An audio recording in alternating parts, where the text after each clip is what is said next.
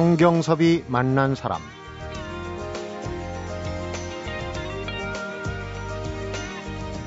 누군가 삶을 대신 살아줄 수 없듯이 누구도 산을 대신 타줄 수 없습니다. 길 위에서는 어디로도 도망칠 수 없고 오로지 온몸으로 온몸을 밀어 나아가는 수밖에 없습니다. 그래서 더우면 땀을 흘리고 추우면 몸을 떨며 걸었습니다. 비가 오면 맞고 바람이 불면 몸을 움츠리고 걸었습니다. 성경섭이 만난 사람, 오늘은 괜찮다, 우리는 꽃 필 수 있다는 백두대간 종주길 편의 베스트셀러 미실의 작가시죠. 김별아 소설가를 만납니다.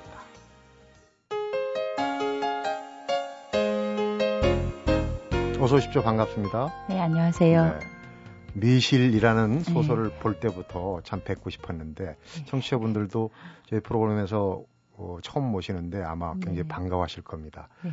어, 치유의 산행 에세이집을 내셨어요. 네. 그런데 베스트셀러 작가. 역사를 배경으로 한 소설을 최근에 많이 내시고 굉장히 바쁘실 텐데 그런 작가가 왜 백두대간으로 달려갔는지 단도직입적으로 우선 여쭤보겠습니다. 많이 그거 물어보시는데 네.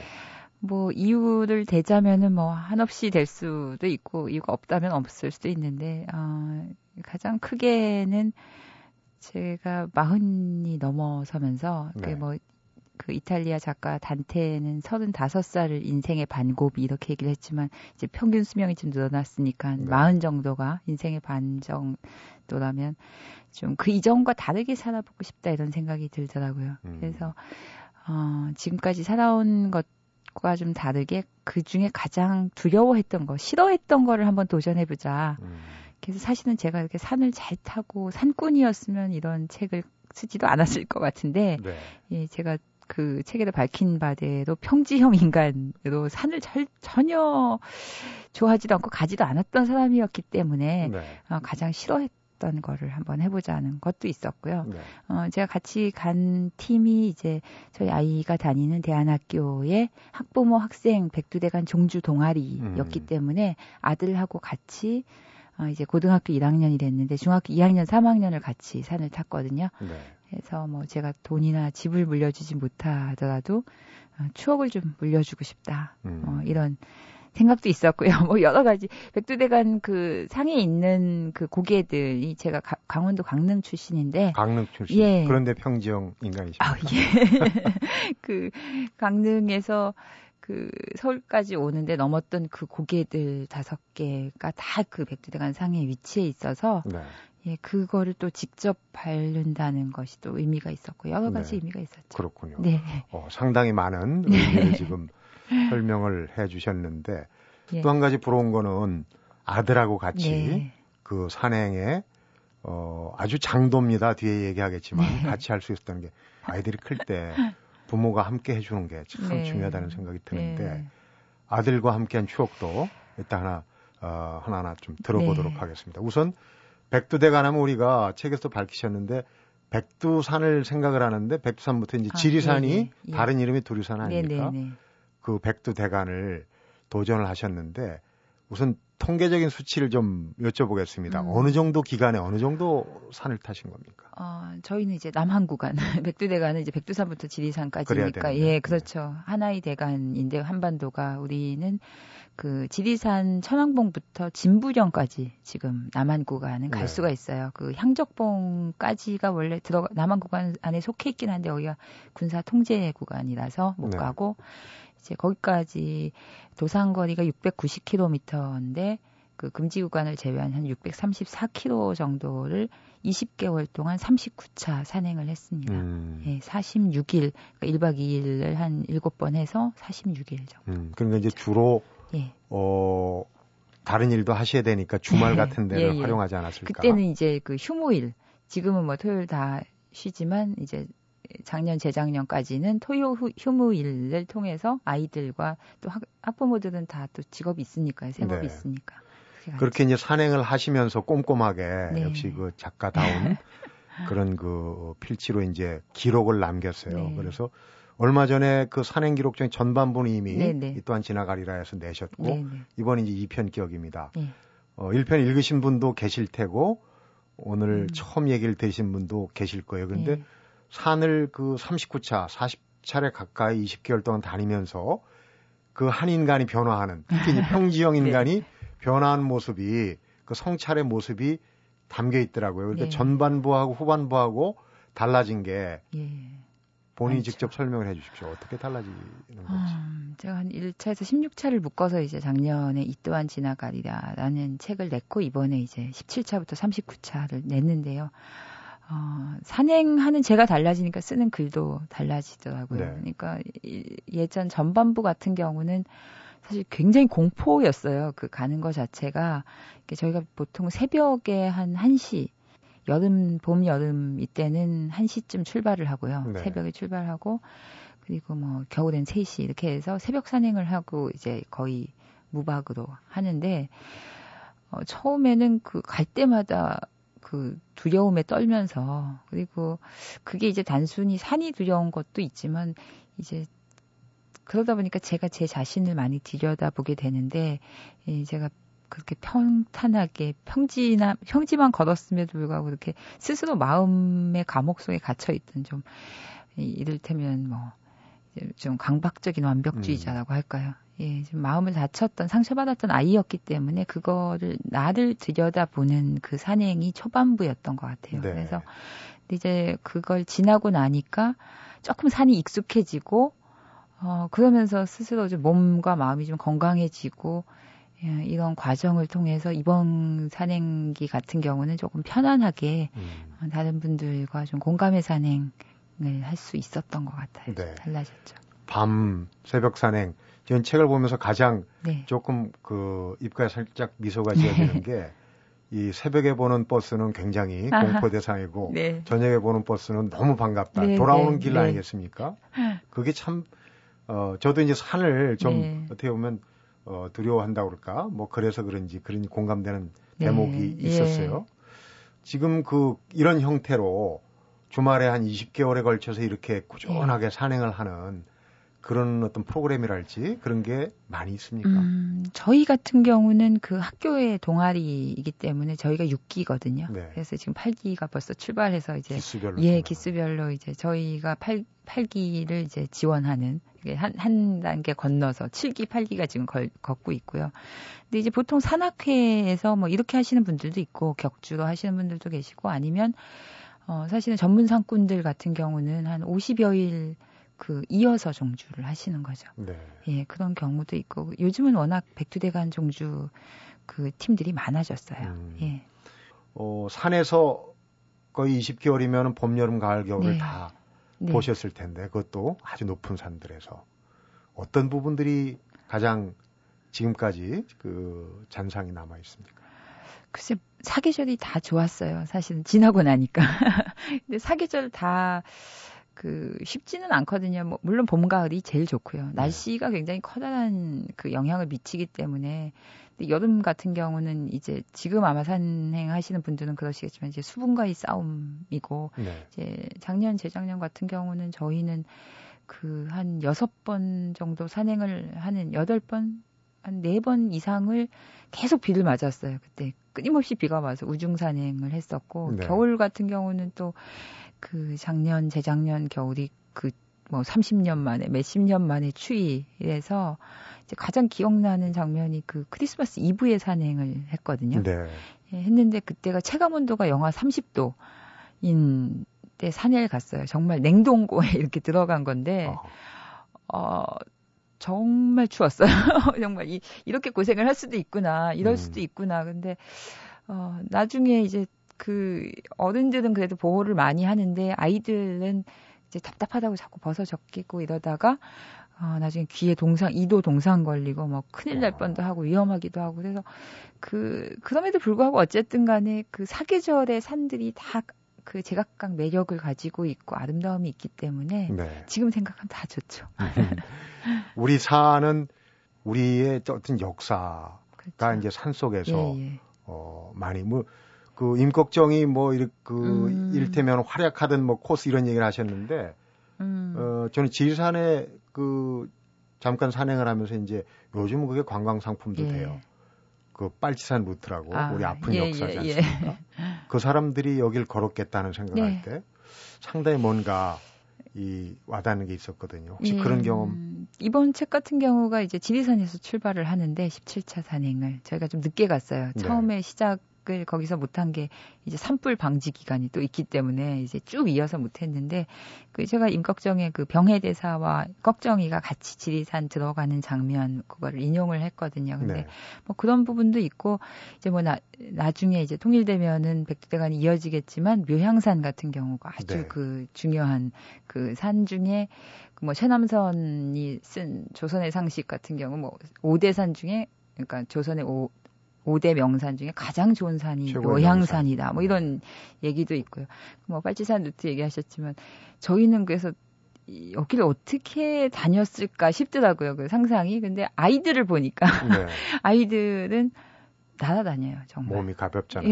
예. 걔네 그래서 아 아마도 그 청년 소년들이 아마 요만했나 보다. 음. 어, 그러지 않으면 우리 같은 사람은 전, 전혀 산에서 뭘 할 수 있는 나이가 아니구나. 뭐 이런 네. 걸 알았죠. 그렇군요. 예. 그렇게 20개월 동안의 이 긴 산행을 끝까지 한 네. 차례도 빠지지 않고 real 오리지널 개근 완주라고 표현을 하시던데 네. 아드님을 포함해서 딱 네 분이라고 그랬어요. 네. 일단 축하를 드리고 감사합니다. 나오셨으니까 네. 미실 얘기를 또 안 들을 수가 없어요. 미실 얘기는 사실은 파도 파도 또 새로운 얘기가 있기 때문에 잠시 네. 후에 예. 우리 그 김별아 작가의 최대 역작이죠. 미실 얘기 좀 한번 어, 나눠보도록 하겠습니다. 성경섭이 만난 사람 오늘은 백두대간 남한 구간을 완주한 김별아 소설가를 만나보고 있습니다.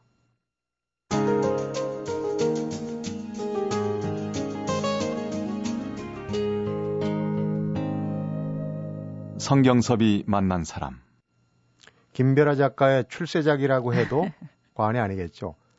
어, 세계 문학상의 첫 회 수상작이에요. 네. 뭐 상금이 꽤 그때 많았던 걸로 기억되는데 네. 제 기억으로는 미실이라는 책을 읽으면서 주인공 미실이라는 이름하고 김별아, 별아라는 작가 이름이 야, 참 독특하다 생각을 했어요. 그런데 사실은 미실 가지고 하고 싶은 얘기가 네. 참 많으실 거예요. 미실이라는 인물이 역사에 그렇게 음. 에, 신라 시대 인물이지만 많이 기록된 게 아니지 않습니까? 대부분이 아, 그렇죠. 우리 김별아 작가가 많이 이제 그 토대로 해서 어, 그 인물을 음. 어떻게 보면 창조해 내신 건데 재창조해 내신 건데. 음.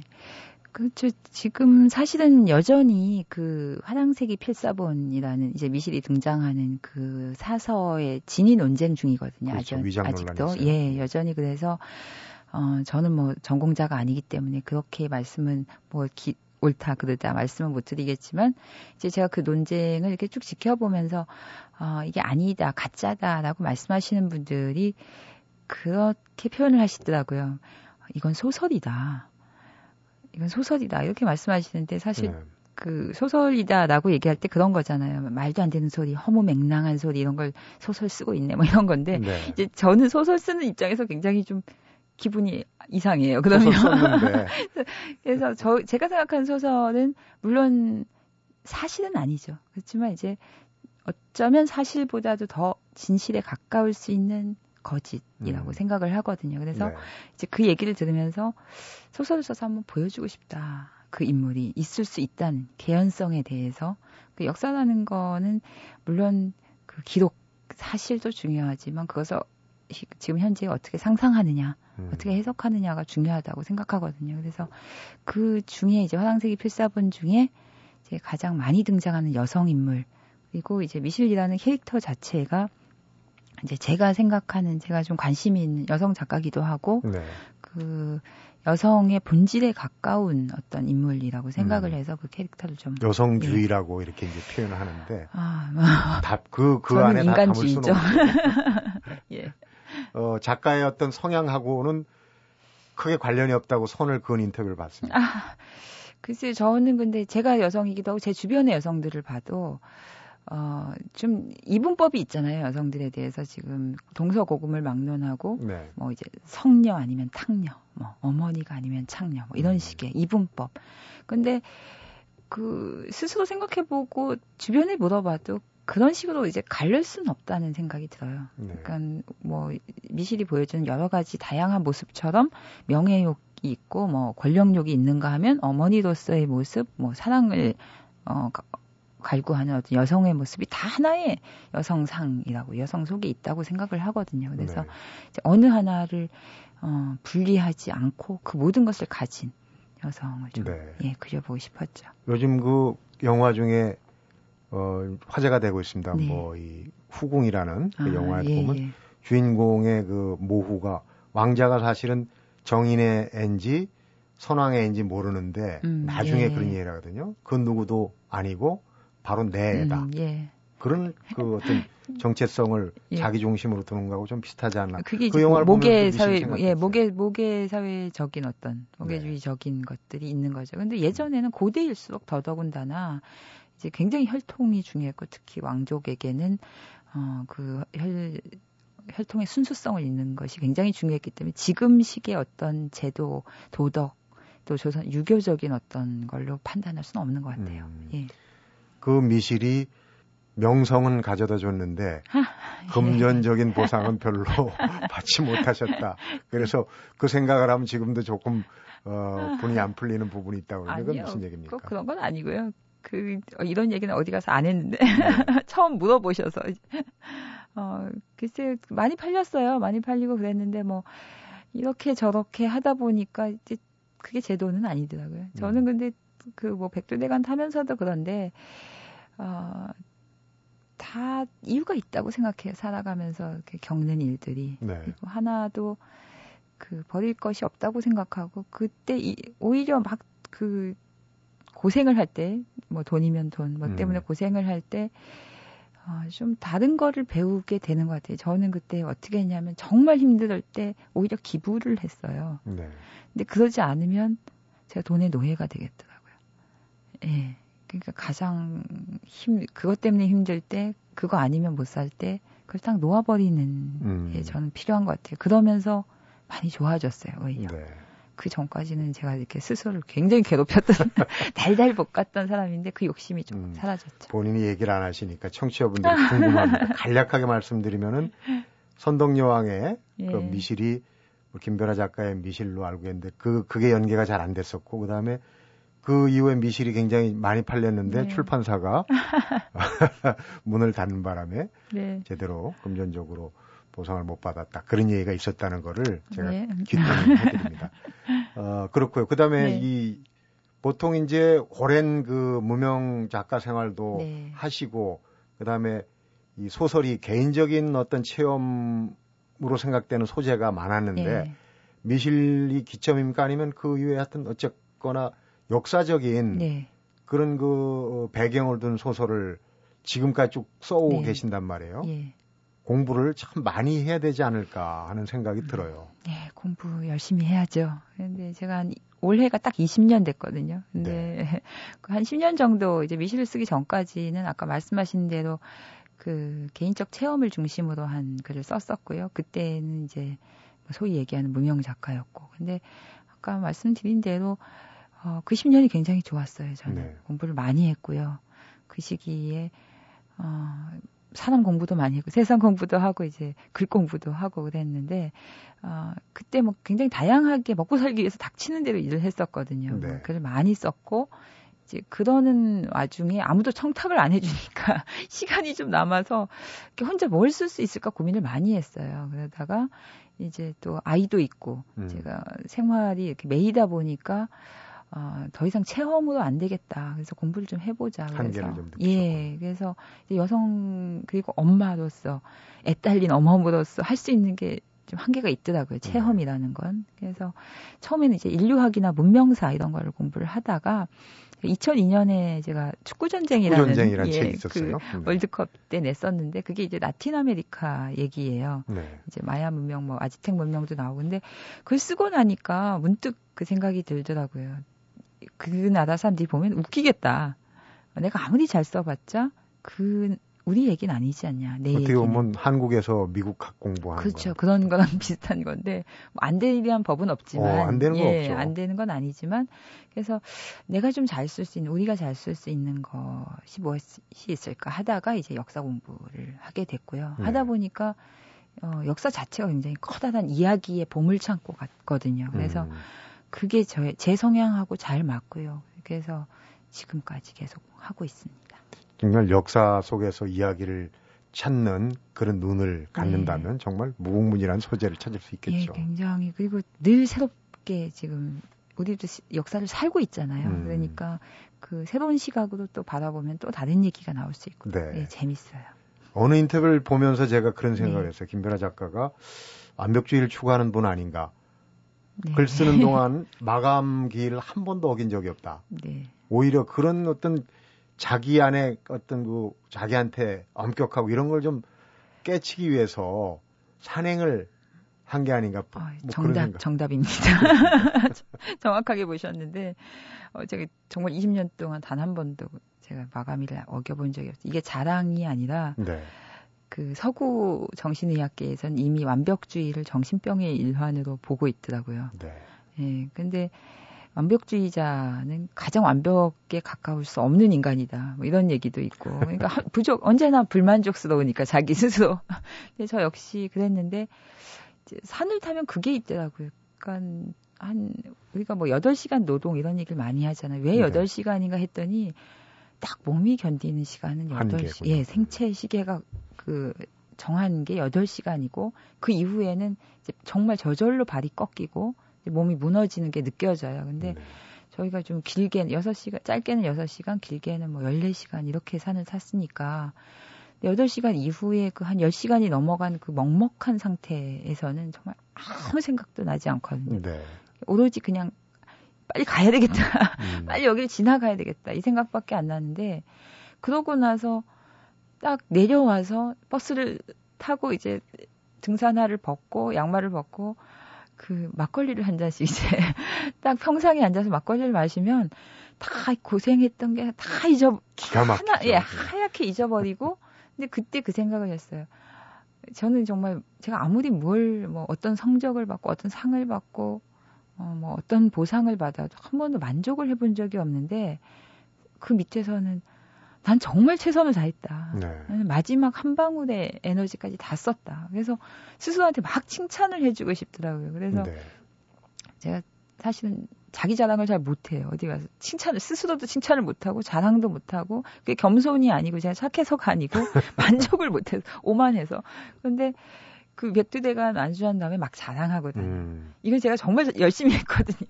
최선을 다했고 더 이상 잘할 수 없는. 그걸 산이 가르쳐 준 거예요. 네. 네. 자연스럽게 산행으로 다시 네. 그 미니 그 김별아 작가론에서 산행으로 넘어갔습니다. 마무리는 어 아까 real 오리지널 개근 완주한 백두대간에서 뭘 얻었는지 잠깐 여쭤보는 그런 시간을 가져보도록 하겠습니다. 성경섭이 만난 사람 오늘은 백두대간 남한 구간을 완주했죠. 김별아 소설가를 만나보고 있습니다.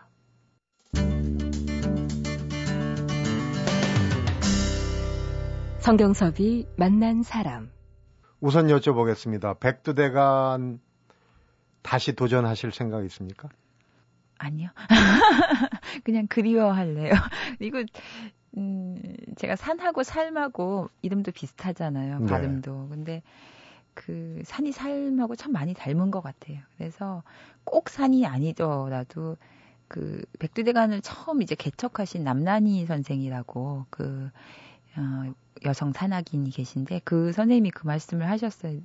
어, 당신만의 백두대간을 찾으라. 음. 이게 누구나 백두대간을 갈 수도 없고 갈 필요도 없거든요. 근데 어, 마음속에 산이든 뭐 백두대간이든 그런 게 있을 거라고 생각해요. 그래서 저도 제 삶 속에서 또 다른 백두대간을 찾아야죠. 시작하기 전에 어, 세 가지 의문점을 어떻게 보면 이거 화두인데 의문점을 품고 갔다 그러셨거든요. 아. 그 두타산 청옥산 그, 그 대목에서 네. 아마 얘기를 한 것 같은데 이제 산을 잘 몰라요. 거의 가, 가야 지도를 이제 저희가 가기 전에 다 보는데 네. 이제 저희 아들 같은 경우는 거기에 폭 빠져가지고 한 시간씩 그 지도를 읽고 갔어요 언제나. 집중력이. 예, 좋아하면 좋아하는 거 공부만 빼고는 다다 잘해. 그래서 한 시간씩 읽고 가도 이제 그게 이제 골산이냐 육산이냐 뭐 이런 얘기도 하고 그러니까 뭐 흑산이냐 아니면 돌산이냐 뭐 아니면은 그 지도에 따라서 그 고지도와 현대 지도가 이제 이름이 바뀐 경우들도 있어요. 네. 그러니까 어, 그런 뭐 여러 가지 사소한 것들은 사실은 딱 가서 산에 가서야 알 수 있는 그런 것들이 있죠. 음. 예, 그런 얘기하면서. 그리고 음. 이제 산행을 하면서 자기 자신에 대한 성찰, 예. 특히 이제 본인이 말씀하시기를 문제가 좀 많은 네. 어, 어떤 시기적으로도 뭐 구분이 되겠지만 어떤 마음속에 네. 나 자신도 모르는 상처가 있을 수 있어요. 산행을 하면서 그런 게 이제 깨어지면서 나오고 막 이런 게 있거든요. 네. 혹시 그런 부분에서 어, 얻으신 음, 예, 제가 그 1편에서 이 또한 지나가리라해서 이제 고백을 했는데 제가 이제 소아 우울증이었다. 뭐 음. 뭐 이런 그러니까 좀 상처받은 아이였어요. 근데 그거를 또 읽고 어떤 선생님이 좀 연세가 있으신 분인데 말씀하시기를 자기 모르겠다. 당신은 그냥 부모님도 양친 부모가 운전하셨고 뭐 네. 집안도 평탄했고 공부도 잘했고 뭐든 뭐 남들이 보기에는 큰 문제가 없는 것 같은데 네. 뭘 상처 입었다고 하냐. 그러니까 약간 배부른 소리일 수도 있다. 음. 이렇게 말씀을 딱 하시더라고요. 근데 그 세대가 보기에는 사실 외상을 겪으신 거죠. 그분들은 뭐 전쟁이든 가난이든 이런 것들은 굉장히 외상이고, 근데 몇 년 전부터 그 심리 치유 서적들이 심리학 서적들이 이제 붐을 좀 일으켰잖아요. 근데 네. 그 독자들을 분석을 해보니까 그 30대 초반, 고 중반 어, 20대 후반 그 친구들이 그 조기 교육 교육 1세대예요. 네. 그러니까 가장 우리는 사실은 유치원을 안 나온 세대인데 거기서부터는 어, 굉장히 그 교육들을 어려서부터 많이 받고 혜택을 많이 받았는데 그 친구들이 마음의 힘은 굉장히 약한 거예요. 스트레스를 오히려. 많이 받았겠죠. 예, 그리고 뭐 경쟁심이나 경쟁주의나 아니면 서열주의 이런 것 때문에 음. 지금도 보면은 많은 젊은 친구들이 특히 어, 그리고 이제 나이 든 사람들도 마찬가지로 다들 그 마음에 상처가 있는데 그거를 잘 발현을 하지 못하고 있다. 저 같은 경우는 이제 산을 타면서 제 고백도 하고 네. 자꾸 저는 그랬어요. 예전에는 왜 나만 이럴까? 왜 나만 이렇게 힘들까? 이유가 없는데 왜 나만 이렇게 힘들고 난 왜 이렇게 우울하고 그랬는데 그게 어느 순간 깨달은 게 내가 삶한 삶에게 자꾸 물어보아야 되는 게 아니고 음. 삶이 나한테 물어본 질문 같더라고요. 네. 내가 대답을 해야 되는 내가 왜 사는지, 내가 왜 이러는지, 내가 왜 다른지에 대해서 내가 대답을 해야 되겠구나. 그걸 제일 많이 배웠죠. 그래서 이번 그 책 읽으신 분들이 말씀해 주신 것 중에 가장 좋았던 게 그분들이 산 타는 분들이 아니고 네. 정말 산을 싫어했는데 한번 산에 가보고 싶다. 동네 뒷산이라. 음. 저는 그 마음이 제일 기쁘고 감사했어요. 그러니까 그 어떤 단초 실마리를 네. 찾았기 때문에 사실은 산은 네. 어, 나 혼자 갔는데 문제가 됐던 어떤 관계 주변 사람들은 산에 같이 안 갔는데 내려와서 그 관계 회복되는 경우가 있어요. 그렇죠. 문제는 네. 나한테 있었던 그렇죠. 거죠. 예. 그런 이제 결과. 그래서 마무리에 어, 중국의 선승이죠. 네. 어, 보왕 삼매론이라는 걸 네. 결론 삼아 올리셨는데 참 의미 있는 얘기예요. 우리가 인생에 고통이 있기 때문에 배우는 것도 있고 또 더 나은 삶이 네. 되는 거 아니겠습니까? 그런 결론을 이렇게 잘 어, 묶어주셨는데 다시 한번 청해서 듣겠습니다. 보왕산매론과 산행에서의 얻은 그런 어떤 깨달음과 관계. 아, 그러니까 뭐 그렇게 말씀이 있죠. 그러니까 근심과 고통 속에 살라고. 어, 그러니까 우리는 다 벗어나려고 하지 사실은 누가 근심과 고통 속에 살고 싶어하는 사람이 아무도 없잖아요. 근데 네. 이제 가장 고통을 받거나 뭐 상처를 치유하는 첫 번째 지름길은 그걸 똑바로 바라보는 것 같아요. 음. 그러니까 저 거기 책에도 그 얘기를 썼지만 행복한 사람은 그 눈맞춤을 잘한대요 남들하고 네. 타인들과. 근데 제가 계속 그렇게 예, 어렸을 때 사진을 보면 하나도 정면을 바라보고 있는 사진이 없어요. 이렇게 눈을 언제나 시선을 비끼거나 음. 정면으로 못 봤던. 근데 그게 남들만 그런 게 아니고 나 자신을 못 본 것 같아요. 네. 거울 속에 나를 들여다보지 못했던 거. 그래서 가장 치유의 첫 번째는 나 자신의 고통이든 이 상태를 지금의 삶을 잘 들여다보는 거 거기서 시작하지 않나. 예, 뭐 저는 아직 그렇게 오래 산 것도 아니고 인생에 많은 깨달음을 가진 것도 아니지만 예전과 달리 굉장히 많이 행복해졌어요. 네. 지금 이제 앞에서 네. 얘기했듯이 인생의 반 over the hill이라고 그러지 않습니까? 40대를 지나서 앞으로 좀 공감할 수 있고 치유받을 네. 수 있는 그런 글, 소설들 많이 기대해 보겠습니다. 네, 고민해 보겠습니다. 네. 오늘 바쁘신데 시간 내 고맙고요. 말씀 잘 들었습니다. 네, 감사합니다. 성경섭이 만난 사람 오늘은 백두대가 남한 구간을 완주한 김별아 소설가와 만나서 얘기 나눠봤습니다. 아무리 멀고 험한 길도 언젠가는 끝날이라는 걸 알았기에 소용없는 불평과 불만으로 스스로를 복가되지 않았습니다. 김별아 작가는 이렇게 고통을 어림잡고 다스리는 마음의 힘을 산행을 통해 얻었다고 합니다. 그래서 산을 무섭고도 아름다운 스승이라고 표현했네요. 이 무섭고도 아름다운 스승 우리도 한번 만나보고 싶다 하는 생각 가져봄직합니다. 성경섭이 만난 사람 오늘은 여기서 인사드리겠습니다.